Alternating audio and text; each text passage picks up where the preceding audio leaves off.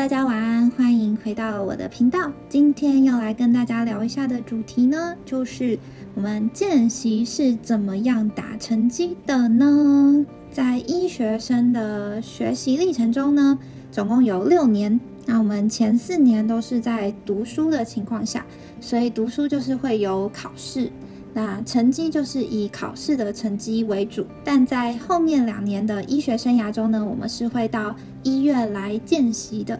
在医院见习就没有什么考试，所以这一集呢，就是要来跟大家聊一下我们的成绩到底是从哪里来。应该每一间的医学院打成绩的方式不一样，但从就是我们这一届开始呢，以前都是用分数的方式，就是像是我看你就九十六分。就是用数字，然后九一九二九三，它的差距是比较小的。不过不知道为什么，就是从我们这一届开始呢，就改成等地制。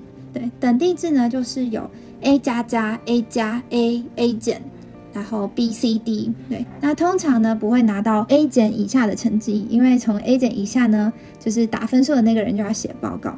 那改成等地制呢？这有什么坏处？就是它拉开了同学之间的分数的差距。那就像是可能 A 加就跟 A 减就差两个等地，那它其实就是九十几分跟八十几分的区别。因为我们这一年是第一届使用等地制的方式，所以其实还蛮多人对这个评分标准没有很熟悉，也不知道它的一个。基准是在哪里？就是如何评判这个学生是可以拿到 A 加加，或是这个学生就是 A 减的程度。在我大五那一年呢，是这个等地制实施的第一年，所以我记得我那时候呢。大家对于标准这件事情呢，就是不太熟悉。那再加上就是大五实习是两周为一个单位，所以人来来去去的。对于带我们的学长姐，可能随着事情很忙碌，就会忘记诶，这个带过的学生到底是谁。在打成绩方面呢，就会统一给一个 A 减这样子。我记得我在大五实习的时候，常常就是到这一科，然后整梯的同学。可能虽然有些人报告比较多，或是有些人上课不会来，可是呢，大家好像都拿到一样的成绩，就都是 A 减。因为在打成绩的当下，学长姐们也忘记我们到底是谁，所以就给一个统一的 A 减成绩。然后我记得我在大五的时候，还有一个奇怪的地方，就是有时候打成绩的人。就是他的表单提交给的人，并不是带我的那个人。当提交给那个人，那个人也会很困惑，想说这个人到底是谁？为什么要给我？然后我也会很困扰，因为我根本也不认识这个学长姐。那他要怎么知道我的表现如何呢？所以在大五呢，成绩就是这样子起起伏伏，就是靠运气啦。到了大六以后呢，我们是四周为一个单位来实习的。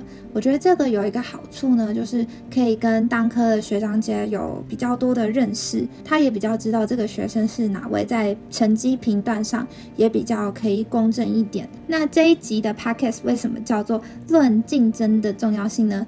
大家应该知道，就是成绩对于我们来讲也算是一个重要的指标，在未来选科方面。所以呢，大家。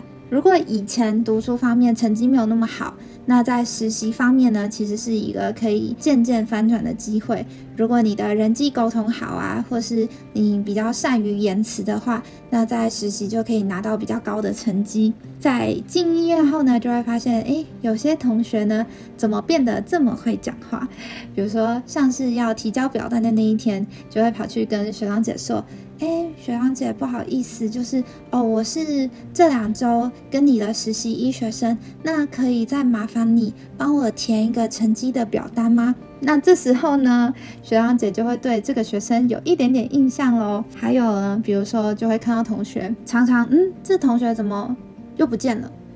他在哪里？找不到，找不到，找不到。哎，突然发现学长姐出现的时候，他就出现了。这就是一个刷存在感的概念，所以大家在进临床实习后呢，都有一些小配波啦。这就是这个社会竞争的可怕。但大家可以看到标题的后面那句，就是我还是个小废物。